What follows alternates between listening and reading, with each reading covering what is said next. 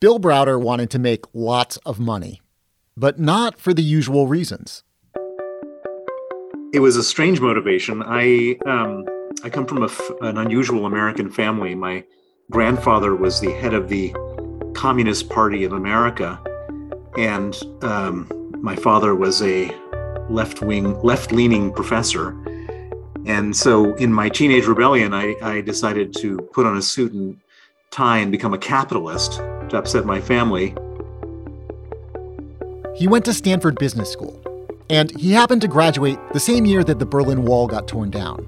And I had this epiphany one day, which is that if my grandfather was the biggest communist in America and the Berlin Wall has come down, I'm going to become the biggest capitalist in Russia. And that's what I set out to do. He eventually did just that. Over about a decade, Browder made billions and became the largest foreign investor in Russia by buying up cheap shares in newly privatized, wildly corrupt Russian companies. His strategy was to expose the company's corruption and then watch their valuations rise as they went legit. This worked great for a while, until powerful people in Russia, in particular Vladimir Putin, decided they didn't want Browder shining a spotlight on them and getting rich in the process. In 2005, Browder got booted from Russia permanently. Not long after, Browder's lawyer, a Russian named Sergei Magnitsky, who'd helped Browder expose corruption, was arrested, jailed, tortured, and eventually killed by Russian authorities. Browder has since made it his life's calling to avenge Magnitsky's death. Along the way, he's become such a thorn in Putin's side that the Russian president took a moment during a 2018 Helsinki press conference with President Trump to suggest that America should hand Browder over to Russian authorities. For instance, we can bring up uh, the Mr. Mr. Browder in this particular case. President Trump had no objection to that plan. I think that's an incredible offer. Okay, thank you. I thought, my God, the, the, the most powerful man in the free world, President of the United States, Trump, was offering to hand me over. And I expected that, you know, any moment four blacked out Suburbans from the Department of Homeland Security would pull up and grab me and put me on a rendition flight to Moscow. And I would then be tortured for a while to get me to confess to various crimes I didn't commit. And then after they got those confessions, they would then kill me. For years, Bill Browder has been telling the world that Vladimir Putin and his oligarchs are a scourge on humanity. But a lot of the world didn't pay much heed until Putin invaded Ukraine. I would say that I'm beyond furious. I believe that if um, governments, Western governments, the US government, British government, European Union, had been tougher on Putin for all sorts of terrible things that he did, that he might have had a different calculation about doing this unbelievably sadistic mass murder of Ukrainian civilians. Today on the show, Bill Browder got an early, up close look at the evil Vladimir Putin could do.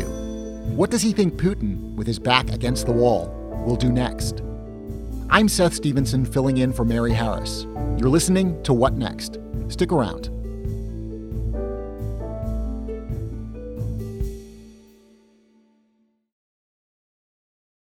This episode is brought to you by Discover.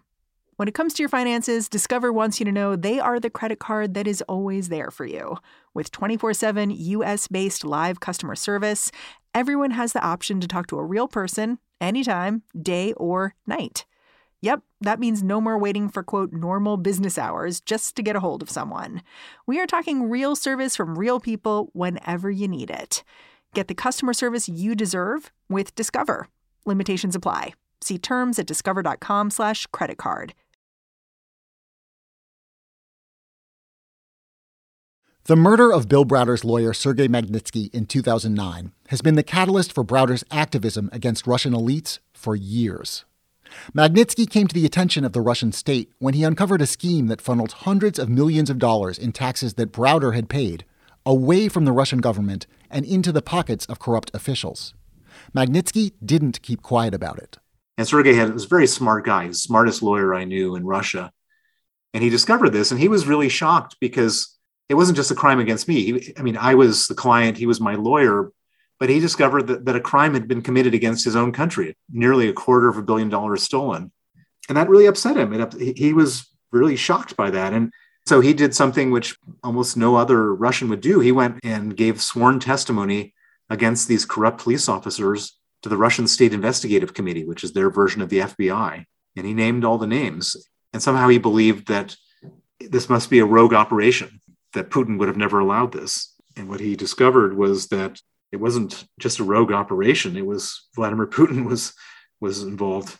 And he ended up getting arrested after he testified. He was thrown in jail. He was then tortured um, maliciously and horribly for 358 days. He got very sick in prison. He was refused medical attention. He ended up losing 40 pounds and developing pancreatitis and gallstones. And um, on the last night of his life, on November 16, 2009, he went into critical condition. And that night, the authorities put him into an isolation cell. They chained him to a bed, and eight riot guards with rubber batons beat him until he was dead. That was, he died at the age of 37, 12 years ago. And, and that's, you know, the, the, the unbelievable bravery that he demonstrated when he was in prison. They, they, they constantly wanted to get him to sign a false confession saying he stole the $230 million and did so on my instruction. And, and he constantly refused. He was just this you know, for him, the idea of perjuring himself and bearing false witness was more painful than whatever physical pain they were subjecting him to. And uh, that cost him his life. How quickly after he died did you decide that you were going to avenge that? You were going to make sure that it meant something? Well, it took me a, a, about an hour. The first hour, I was in a state of shock and just panic and heartbreak and hysteria. And then when it finally settled in that he was killed and he was killed because he was my lawyer and he'd be alive today if he hadn't been my lawyer i made a vow to his memory to myself to his family that i was going to put aside all of my other activities stop doing business and just devote all of my time all of my resources and all of my energies to going after the people who killed him to make sure they face justice and, and that's what i've been doing for the last 12 years You've been described as an accidental activist. Do you think it was accidental that you've made this your life's calling? Absolutely. If I hadn't, if Sergei Magnitsky hadn't been murdered, I would be doing something different. I would probably just be, you know, a conventional businessman as I had been before. But um, his murder completely broke my heart and changed my life. You pushed for a bill in the United States called the Magnitsky Act as a way of honoring him and, and maybe avenging him. What does the Magnitsky Act do, and why is it a fitting way to punish the people who are responsible for Sergei Magnitsky's death? Well, originally, I wanted to get the people responsible for killing him to face justice for murder and torture. But the Russian government circled the wagons and they exonerated everybody involved. Vladimir Putin even got involved in the cover up personally. And it became obvious that there was never going to be any chance of justice inside of Russia. So I said, well, how do we get justice outside of Russia? And I came up with this idea, which is that these people killed Sergei Magnitsky for $230 million. This was this tax rebate fraud. And, and the money that they stole, they don't like to keep in Russia because as easily as they stole it, it could be stolen from them. And so I went to Washington and I met two senators, a Democrat from Maryland named Benjamin Cardin and a Republican from Arizona, the late John McCain. And I told them the story of what happened to Sergei. And I said, Can we freeze their assets and ban their travel? They said yes. And that became known as the Magnitsky Act, named after Sergei Magnitsky and it passed in uh, the Senate two years later, uh, 92 to 4. That passed the House of Representatives with 89% and became a federal law on December 14th, 2012. And it's now been expanded to become a global Magnitsky Act, applying not just to Russian human rights violators, but others. It's now been adopted by 33 other countries. It's remarkable, uh, even more so, that it was the template that's now being used to sanction all the killers from the Putin regime for their murders in Ukraine. Why should ordinary Americans care about the Magnitsky Act? Why shouldn't they think this is a personal crusade, you trying to avenge the death of a friend? Well, that is what drove me to pass the legislation, but the legislation acts goes way, way, way beyond Sergei Magnitsky. It now applies to the Chinese officials involved in the Uyghur genocide in Xinjiang, it applies to the um, generals in Myanmar that are responsible for the Rohingya genocide. It applies to various African warlords. It applies to all sorts of bad people. Every American should love this. It's like good versus evil. There's really nobody who can think that there's anything wrong with the Magnitsky Act because it's the one tool that exists to right wrongs. And it might be named after Magnitsky because I was the one who pushed it. But every victim everywhere in the world is just so happy to have some outlet, some way of, of righting a wrong. I don't think anyone would doubt that. The Magnitsky Act popped up in the news here in the US when the story broke about that infamous meeting in Trump Tower during the 2016 presidential campaign, where Donald Trump Jr. and Jared Kushner and Paul Manafort all met with a Russian lawyer, and they were maybe hoping to get dirt on Hillary Clinton. But it turned out that what the Russian lawyer wanted to talk about was the Magnitsky Act. Is the Magnitsky Act sort of a Rosetta Stone for understanding Russia's interference in the 2016 election? It was the main driver. So after the Magnitsky Act was passed, Vladimir Putin went out of his mind he just got apoplectic. He banned the adoption of Russian orphans by American families as one way of protesting, effectively killing some orphans, because these are orphans that are often sick and needing medical attention, which they would get from these American families and wouldn't get in Russia. So, killing his own orphans to protest a piece of legislation. He made it his single largest foreign policy priority to repeal the Magnitsky Act. And as you mentioned, he then sent this strange woman who represented his interests to Trump Tower right before Trump was elected to ask if Trump will repeal the Magnitsky Act. I mean, it was so important to him. And, and I think we're now seeing why it was so important to him because he knew that his own money would be frozen someday. And this is happening now. And so uh, he probably knew in advance he was going to do something so heinous and so horrific that this legislation was going to be existentially threatening to him. And here we are. It is. We'll be right back.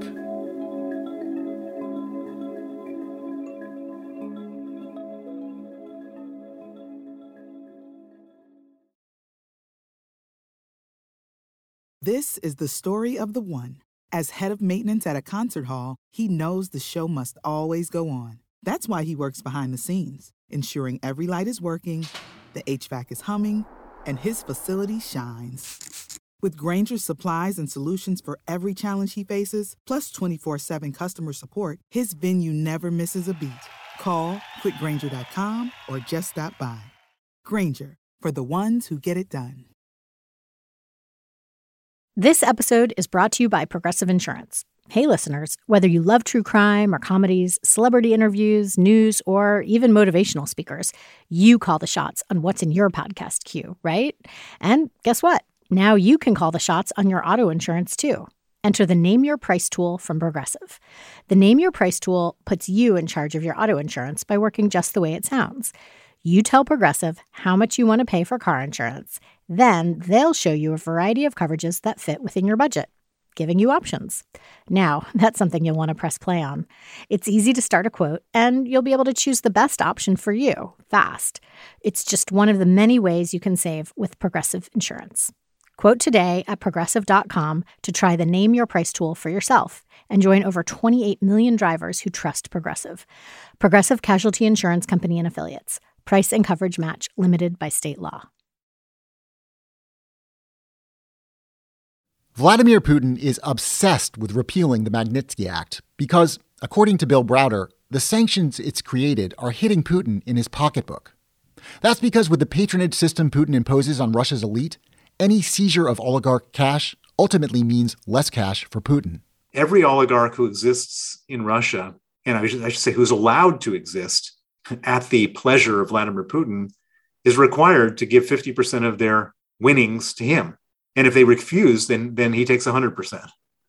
And so he has become far and away the richest man in the world because of his ownership of all the oligarchs, or half of the oligarchs' assets, I should say that's been his big project for the last 20 years is just getting as rich as he possibly can. How did you learn this story about Vladimir Putin taking half the winnings? How, how, how did you get the details of that? Well, so what happened was the way he created this scenario was he arrested the richest oligarch in Russia at the time, this is 2003, it was a man named Mikhail Khodorkovsky. He was the owner of an oil company called Yukos. He arrests him off his private jet in Siberia, puts him on a trial. And in Russia, when you go on trial, you sit in a cage. And then he allowed the television cameras to come in and film the richest man in Russia sitting in a cage. So imagine you're one of these other oligarchs and you watch this on TV. What's your natural reaction going to be? You don't, you don't want to sit in that cage yourself. And so one by one by one, all these oligarchs went to Putin and said, What do we have to do to not sit in the cage? And he said 50%. Now, to answer your question, how do we know that? It's a not well kept secret. Everybody who's in this world talked about it and acted on it. And we can see many different evidence based examples of, of them acting on it. There's a palace that Putin owns, one of many. This one's on the Black Sea.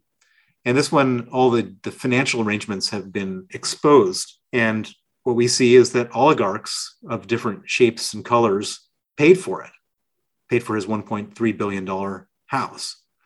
There's another great example, comes from the Panama Papers, where in Russia, there is a person who plays the cello. His name is Sergei Roldugin. And according to the expose in the Panama Papers, this Sergei Roldugin has got a net worth of $2 billion. And obviously, it raises some very serious questions. Where and why does a musician have so much money? A cellist. I mean, the, the next richest cellist is Yo-Yo Ma, who's got 15 million. How does this guy get 2 billion? And then what we discover is that all these payments came through from oligarchs and Russian state banks, huge amounts of money, $2 billion. And um, then the question is, why would these people be giving all this money to, to this cellist? And the answer is because this cellist happens to be Putin's best friend from childhood, that he introduced Putin to his first wife, godfather of Putin's daughter. And so this cellist isn't owning the money in his own name. He's just a front man for Putin, Putin's nominee, his proxy. You've studied Putin as much as maybe anybody. This war in Ukraine, it seems to have sprung kind of from the id of Vladimir Putin. Why did he want this war? Vladimir Putin uses war as a way of solidifying his power so he doesn't get overthrown. If you look back over the years, he's fought three wars one in Georgia in 2008, one in Crimea and Eastern Ukraine in 2014, and one now. And if you look at his approval ratings, pre war, post war, pre war, what we saw was his approval ratings were flagging to such an extent that I think he was genuinely worried that he might be overthrown. Now, these numbers are not that low, even when they're flagging. They're like 61%. But one has to understand that when someone is approached by a stranger saying, Do you support President Putin? you're not going to say no. But after these invasions, and it's just uncanny looking at the charts, the numbers go up into the 80s. And so I believe that the main purpose of this war and reason why Putin is motivated to do it has nothing to do with NATO enlargement, has nothing to do with Ukraine wanting to join the European Union. This is all about Vladimir Putin desperately trying to stay in power. Do ordinary Russians bear any responsibility for letting Putin become so powerful or for the things that he does with that power? Well, a lot of Russians now, with their high approval ratings, are genuinely excited by all of this brutality that he's perpetrating. It's hard to say, though. You know, I mean, they don't, the Russians are, are fed a diet of misinformation and all sorts of unfactual things about what's going on. And so it's kind of hard in a certain way to blame Russians, but at the same time, one can blame them because uh, if you listen to like some interviews being done of regular people on the street and the terrible things they say about Ukrainians, it's kind of hard to be sympathetic at all. But there is one point, which is Russia was supposed to be a democracy where people had a choice. And Putin eliminated that choice by either killing, imprisoning, or exiling anybody who was possibly popular against him. And so the Russian people have never had a choice, and they're kind of had Putin forced down their throat by Putin himself. You've been very prescient about a lot of things when it comes to Russia. Can you tell us how you see this war in Ukraine ending? Maybe you can give us a best case scenario and a worst case scenario. Well, there's definitely different scenarios. The very best case scenario, which I don't think has a huge probability, but has some probability, is um, Ukraine winning the war, Ukraine decisively beating back Russia so that they have to cross over their borders. And that means getting them out of Crimea, and that means getting them out of eastern Ukraine, and that means killing all the, the soldiers that are sort of occupying different parts of the country. If that were to happen, then I think Vladimir Putin would end up losing power. The Russians demand a strong man, they demand a winner. They have no tolerance for a loser, particularly one that's cost them so much money. And that has to be our big objective in the West is to support Ukraine in winning this war. Um, the other possibility is Russia wins the war. And if that were to happen, and that could happen even with all these terrible things we see on TV, if Russia brutally uses nuclear weapons or chemical weapons, he might somehow succeed. And if he does, uh, that's not the end of our problems with Putin. It just means he um, moves on to Poland or Estonia, and then we're at war with him because we're members of NATO. And so that also has a, I think it's a low likelihood scenario because Ukrainians are fighting so well. I think the most likely scenario is more of the same, that this is like an unending conflict with all sorts of horrible things all the time. And sadly, that's the highest probability scenario. And, and I think this thing could go on for a long time, years, years and years. I mean, we all think of the, the invasion as starting on February 24th, but the reality is that the invasion started in 2014. They had a different name for these people. They called them Russian separatists, but this, for all intents and purposes, they were just Russians invading eastern Ukraine. And so that's been going on for eight years. There's no reason to think that, that anything less than that will be happening here. What would it take to get Vladimir Putin out of power? I think the main thing is a, a, decisive victory of the Ukrainians. That's the one thing that could get him out of power. I don't think the oligarchs will get him out of power because they're all too scared of being killed by him. And I don't think that there'll be uh, a palace coup that will take him out of power because he's constantly looking for these disloyal people. I think what will get him out of power is if um, the Russian people have had enough of him because he's a loser. Then that's what we have to help help them create is the image of Putin as loser. One thing that's happened as a result of your activism against Putin and the Russian oligarchy is that you've put yourself at risk. You've had Interpol warrants issued on you by Russia. You've been arrested. You've had some concerns about being assassinated. What kind of security do you need for you and your family to be safe these days? Well, the kind of security that I won't discuss on an open channel because um, I don't want to have my uh, adversaries learn my means and methods for staying alive. But the answer is that it, a lot of things I have to do, which are different than what most people have to do in order to uh, not give them an opportunity. There's this expression, I got to be lucky every day. They only have to be lucky once. I've been lucky up until this point. I um, they haven't gotten me, even though they've tried. But that doesn't mean that, that they won't be lucky at some point.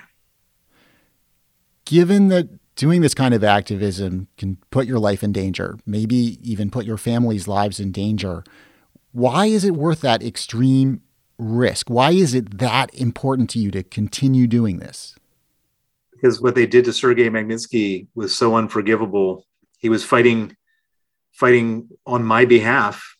Uh, they were trying to get him to confess the, uh, and write, write a false confession and to name me, and and he stood strong. And and I can't, you know, in a much more dangerous situation. And there's no way I can live with myself if I were to capitulate. What kind of man would I be? Not not the kind of man that I I want to be. Bill Browder, Thank you for coming on the show. Thank you. Bill Browder is the founder and CEO of Hermitage Capital Management. His new book is Freezing Order, a true story of money laundering, murder, and surviving Vladimir Putin's wrath. That's the show.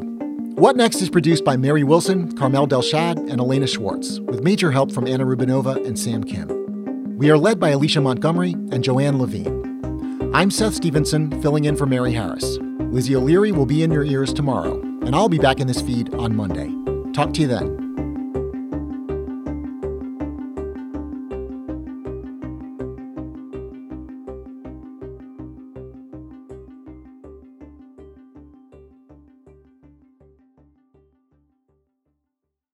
Step into the world of power, loyalty and luck. I'm going to make him an offer he can't refuse. With family, cannolis, and spins mean everything. Now, you want to get mixed up in the family business. Introducing The Godfather at ChumbaCasino.com. Test your luck in the shadowy world of The Godfather slot. Someday, I will call upon you to do a service for me. Play The Godfather now at ChumbaCasino.com. Welcome to the family.